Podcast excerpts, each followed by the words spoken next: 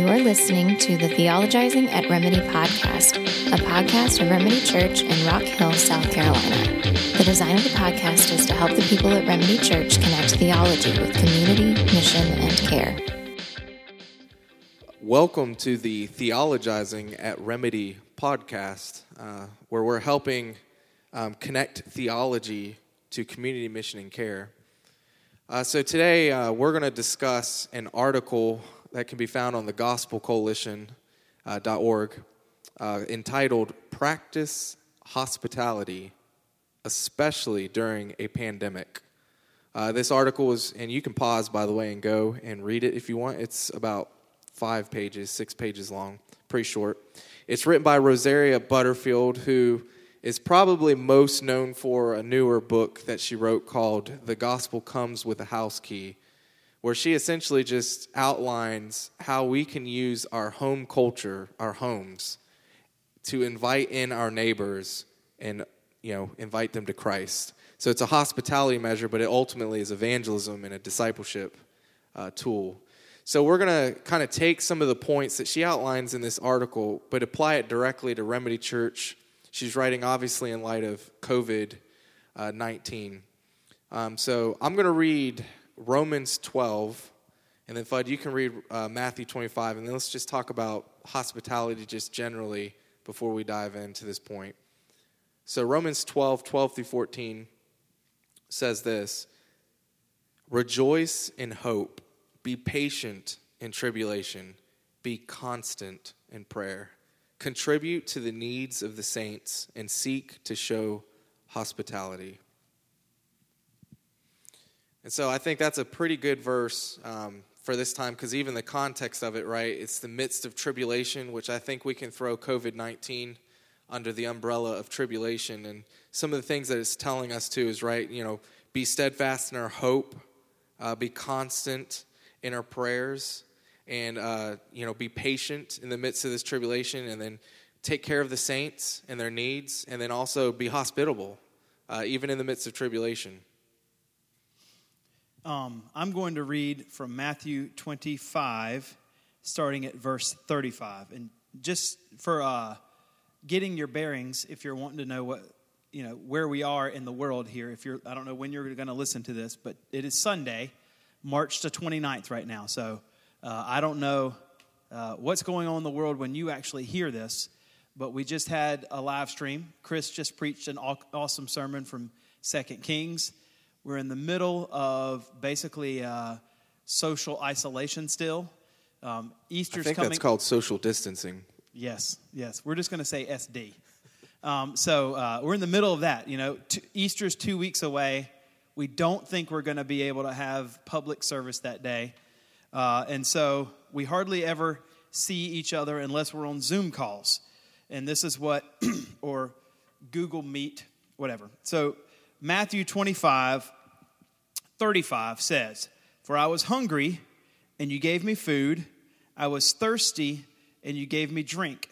I was a stranger, and you welcomed me. I was naked, and you clothed me. I was sick, and you visited me. I was in prison, and you came to me. Then the righteous will answer him, saying, Lord, when did we see you hungry and feed you, or thirsty and give you drink? When did we see you a stranger and welcome you, or naked and clothe you?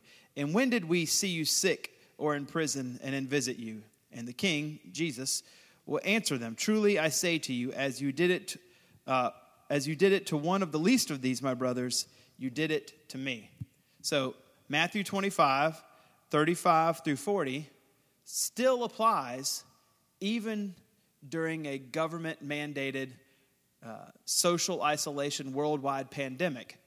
But I guess it still applies in different ways now, um, at least during this. And so, what are we, what are we meaning?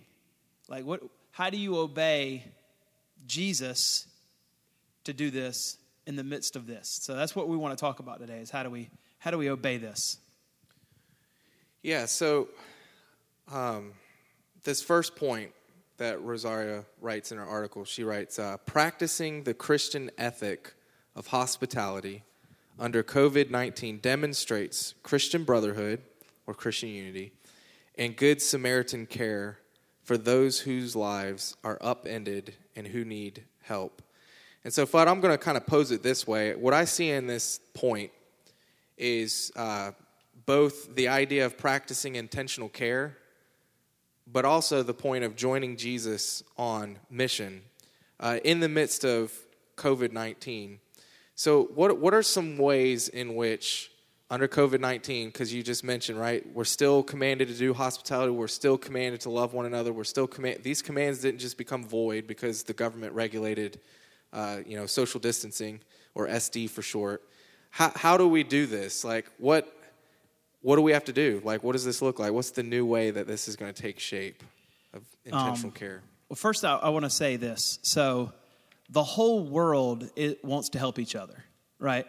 Christians and non Christians alike are helping each other. Three days ago, two days ago, whatever it was, the American government just signed a bill to give $2 trillion back to Americans and businesses uh, to, to help financially.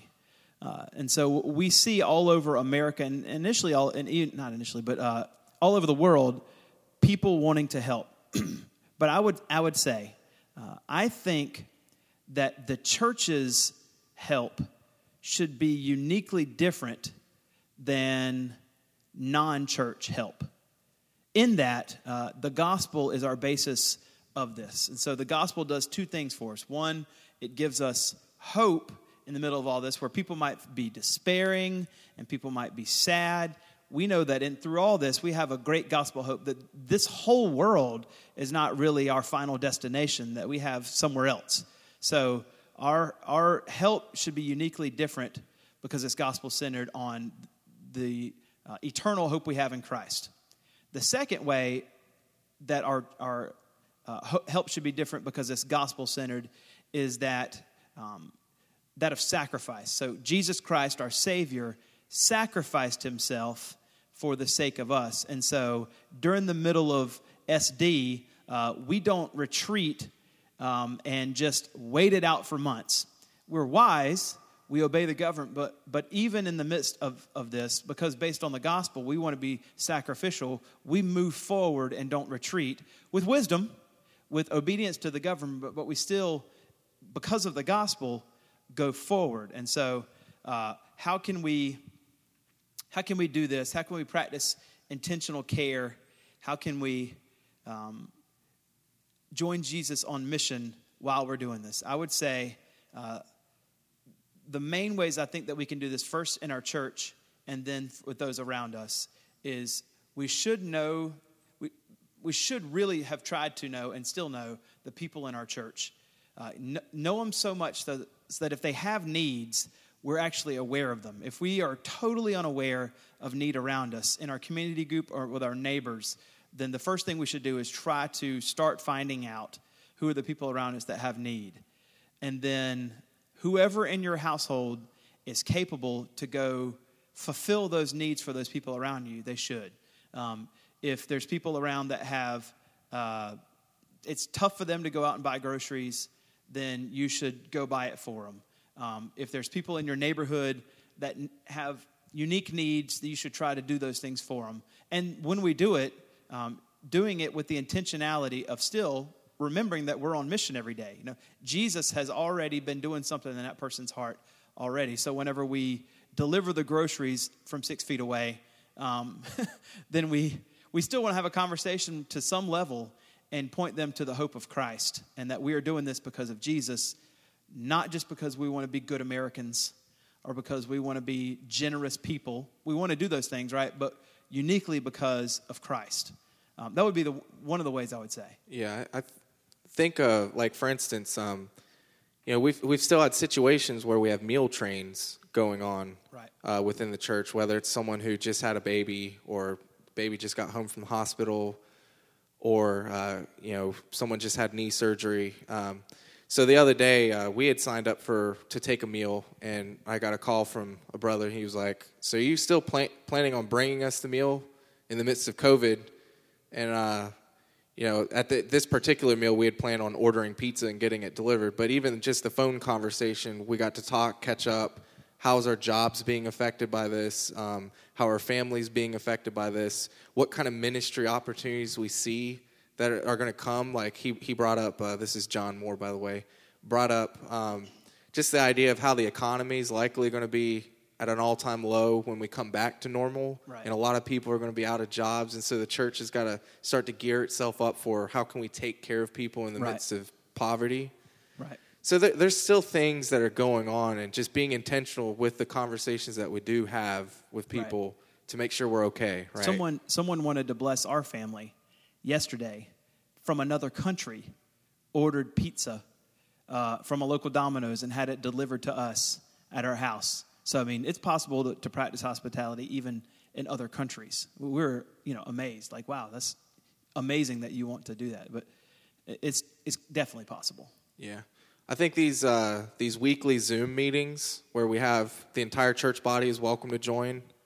Uh, we did one the other day. Worked out pretty successful. I'd say there's what 25 or so people on it. Another one tomorrow night. Another one tomorrow night, Monday, um, at 7 p.m.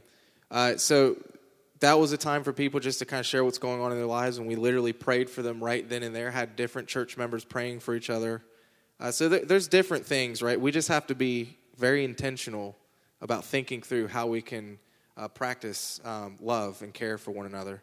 Uh, so I want to read a quote and let you kind of respond to it because this, this is another element to this same point of maybe different people are going to be equipped or able to do different things in the midst of COVID. Uh, Rosaria writes uh, Should we risk bringing people into our home who are stranded? Christians will arrive at different positions based on our circumstances. One family will make phone calls, another will deliver groceries, another will welcome the stranger to sleep on the couch. Each household may serve its neighbors in different ways, but each should intend to serve. So, how, how, how would you speak to that? Yeah, I would. It's easy as a Christian to look at the people that are doing the most sacrificial things and feel like you're a bad Christian because you're not doing, like, you can look at the Christian that welcomes a stranger to sleep on the couch and you're thinking, man, I'm not doing that. They're a good Christian. I'm a bad Christian. And I don't think that that should be something that comes into our mind. If God's sovereign and COVID 19 didn't take him by surprise. And when he put it in here, we're all in unique life circumstances to where we have uh, a family that can bring in somebody or a family that can't bring in somebody based on what's going on in our house. Um, then we should realize that the Lord is a good dad that loves us and uh, wants us to serve, and he realizes that all of our different unique ways that we serve will look different, and that he's pleased that we're being the body. And so I think it's just important to not feel guilty, um, but but think about how you can serve in your unique circumstance. You know, I have, I have a little two year old, special needs, highly immunocompromised during these kinds of things. Um, no one comes into our house right now. Uh, besides. I'm the only one that goes out, and when I go out, I glove up and and everything in places and wipe down everything with huge lots of Clorox wipes because I'm so scared I'd bring something home to Evangeline. You know. Um, and I can go buy groceries for people and things like that, but that's all I can do. We can't bring anybody in. But the Lord isn't upset at me or anybody else who has, you know, a pregnant wife, and we don't know what COVID 19 does to babies in utero. Uh, so I think just to realize uh, that we are where we are, and the Lord's sovereign, and He's good, and He loves us, and that as long as we're intending to serve uh, and we're seeking out as many opportunities as we can to do that, that that's good. Yeah, I think you just pray pray to the Lord what He would have you do. Intend to do it in your heart and do it. Um, but don't, you know, there's no guilt uh, based off of differing ways in which you're going to sacrifice and serve. Right. A posture of wanting to serve Yeah. And then follow through. Um, so I want to ask you something, Chris. On the uh, second point here, she says this practicing the Christian ethic of hospitality under coronavirus demonstrates our fear of God, uh, not of men. We are living coram deo, which is Latin for before the face of God. So, what, what are your thoughts on how Christian, how a Remedy Church member can think through that? doing it for the glory of God. Yeah, I mean, that fits right into our mission statement, right? Because all the community mission and care, it's for the glory of God. Everything we do, it's for the glory of God. Um, and what's, what's, I guess it's not funny, it's not, it, what's weird about this, right, is we're specifically thinking now about this, but we always are living before the face of God. Mm-hmm. Whether there's something, you know, really tragic or um, trialing going through the culture or not, we're living before the face of God. But in light of COVID 19, I think it's allowed a lot of people to kind of see the fear of man or the fear of a sickness and death kind of uh, rise up. And uh, she's making the point that we need to live in light of the fear of God. So, a couple of things that I would say to that. Uh, the first one really is it goes back to the gospel. Um, we, we have a resurrection ethic we are we are Christians who, as uh, um, Romans 12 says uh, that we read from the beginning, it says, "Rejoice in hope." We literally have a hope that is undying. Um, Jesus died, and then on the third day, he raised from the from the dead, and he promises life and everlasting life to those who believe and repent in him. We have a resurrection ethic, meaning no matter how dire circumstances get, we know that after death comes life. Um, and we can believe that. And we trust that. We bank our entire lives on it. Uh, later on in, I think it's 1 Corinthians 15, if the resurrection didn't exist, Paul looks at Christians, he says, they're the most to be pitied because they sat here and lived sacrificially their entire lives with no hope afterwards. But we have this hope. So I would say the first thing is uh, we need to live before the face of God knowing that ultimately we will die but because of the resurrection of Christ, we have that. Now we need to also apply that to how we interact with our neighbors.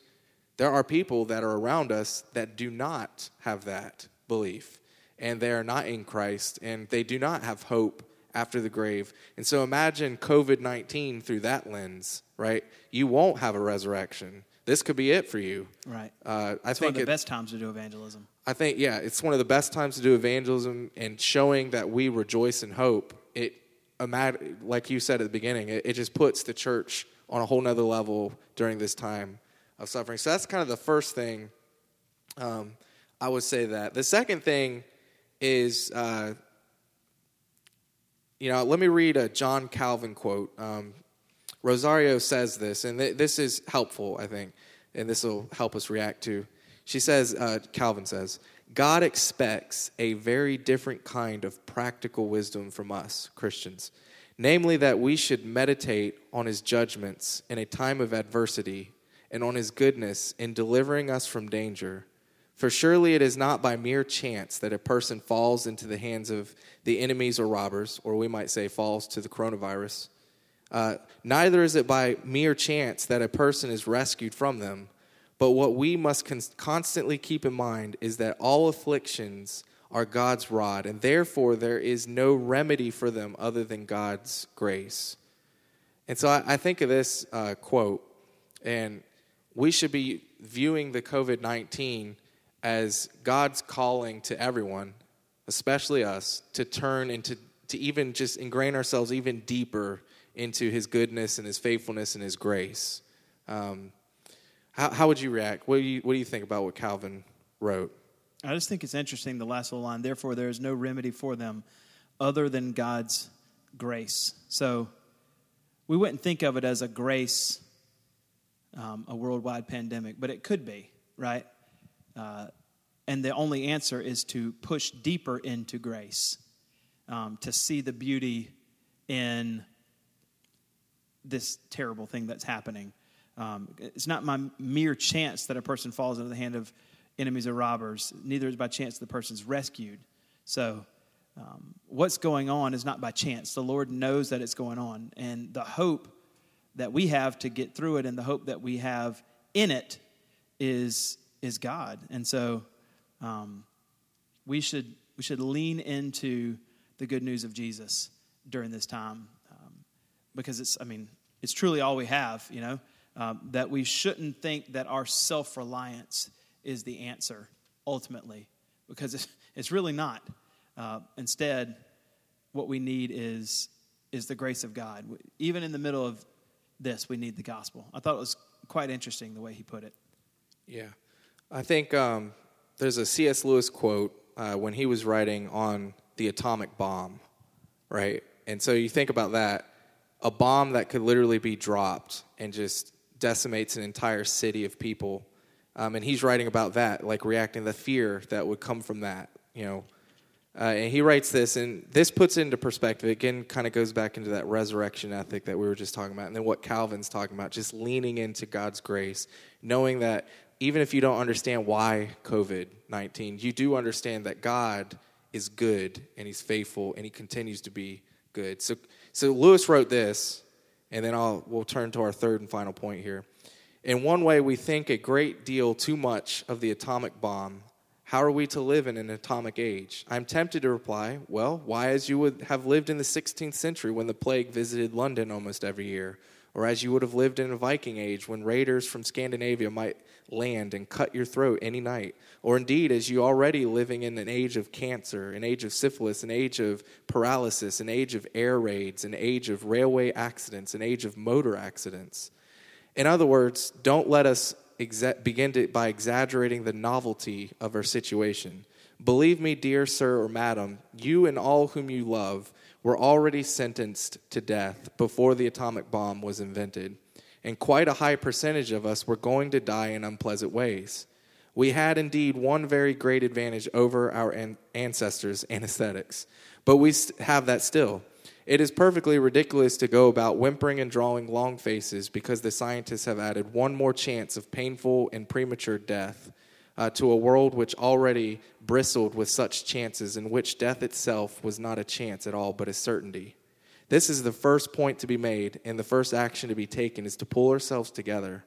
If we are all going to be destroyed by an atomic bomb, let that bomb, when it comes, find us doing sensible and human things, praying, working, teaching, reading, listening to music, bathing the children, playing tennis, chatting to our friends over a pint, or in this case, over Zoom, and a game of darts, not huddled together like frightened sheep thinking about bombs.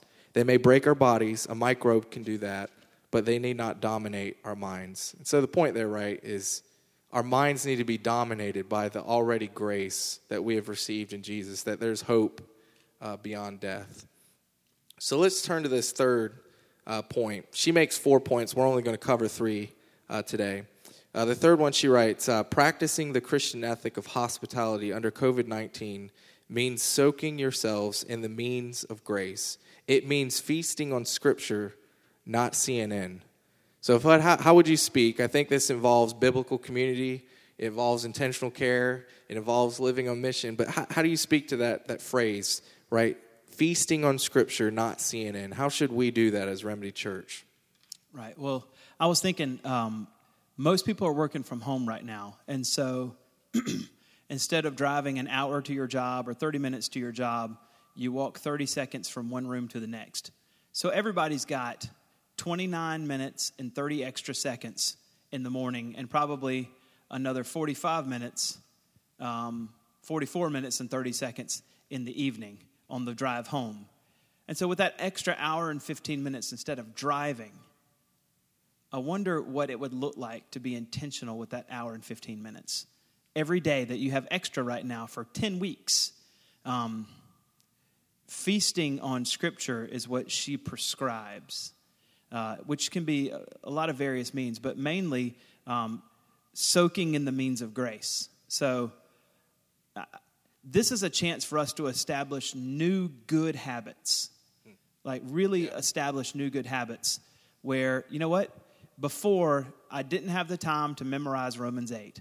But now I have an extra hour and 15 minutes of just drive time. And maybe there's more during the day um, where I can memorize long portions of Scripture, read more Bible, um, interact with my family more where I haven't and take advantage of those opportunities. Um, pray more often. Um, you were saying earlier we could incorporate uh, better family worship if you have you know wife and kids. Um, but even if you're single, establishing new good habits, the habits you've always wanted the time to have to do, you have it now. Um, and so I think those are some of the means of grace that you can soak yourself in. And of course, um, God still has placed us in biblical community. So, an extra hour a day to be able to video chat people and check in on them and see how they're doing. Um, and also, I would say this uh, I said this at the beginning of church service today. So, there is one means of grace that we're missing every week on Sunday morning, the, the ecclesia. We are, we are not able to gather corporately and feel the, loving uh, means of grace of being together in the same room, under the same, uh, with the same people week in, week out, and hearing the word of God preached together, taking the Lord's Supper uh, together, symbolizing our unity, hearing each other sing corporately together like it'll be in heaven. Um, and that is a means of grace that we're missing right now. And so we should even, um, right now, let the longing of that be something that we think about. Like, man, I'm missing out on this. And so that after this whole thing's over, whenever uh, people are back to their every other Sunday habits, they remember back to Corona and they think, man, I really did miss church. I shouldn't miss it now because I knew what it's like to miss it. And so there's people at Remedy that aren't that way. They come every week, but there are some that are the every other Sundayers. Maybe it's accidental. Uh, but if there's anything that this should teach is that whenever this is over, that they shouldn't be every others. They should be every Sunday because this is a means of grace that we can't have right now because the government's saying, and that it's a huge grace to be able to get together as a church. Those are some of the things that I would say. Establish the good habits that you've always wanted right now? Yeah, so uh, when I think of that, um, one thing that we're doing at our house is we're we're moving, we're relocating our reading of Scripture. Uh, we read Scripture, the whole family together, just kind of read it out loud. Um, we used to do that kind of like at bedtime, up in the beds, but now we're moving it toward the end of dinner. Um, and part of the reason we're doing that is because we're more awake, we're more ready. We just ate food. Uh, but the other reason is so that when we invite people into our house, you know, Lord willing, when COVID 19 is gone and you're able to have normal interactions with your neighbors, uh, that they'll get to participate and kind of see the family worship even in the midst of dinner. It might be weird and awkward, but they'll hear the word of God, they'll hear prayer, um, and they'll see that, and we'll be able to invite them in. So uh, I guess be thinking intentionally um, both about discipling your own family, but also evangelizing your neighbor, putting things that are visible in your home culture um, to that. The second thing I would kind of say with that is even with uh, if you're single, uh, you you yourself have a household. Right? It's just you right now, but you're still leading that household, and so um, establishing habits now uh, is a great thing because either a you're to you know continue and you just have those habits or maybe one day uh, you end up in a family or you have some roommates or whatever and then you already have the habits in place and it's easier to kind of transition it to um, your roommates or your family. Uh, so i'd say those things. Are there any specific practices within the household that you can recommend? Maybe from your own practice or like someone wiser than us once told you or whatever it might be? Right. Um,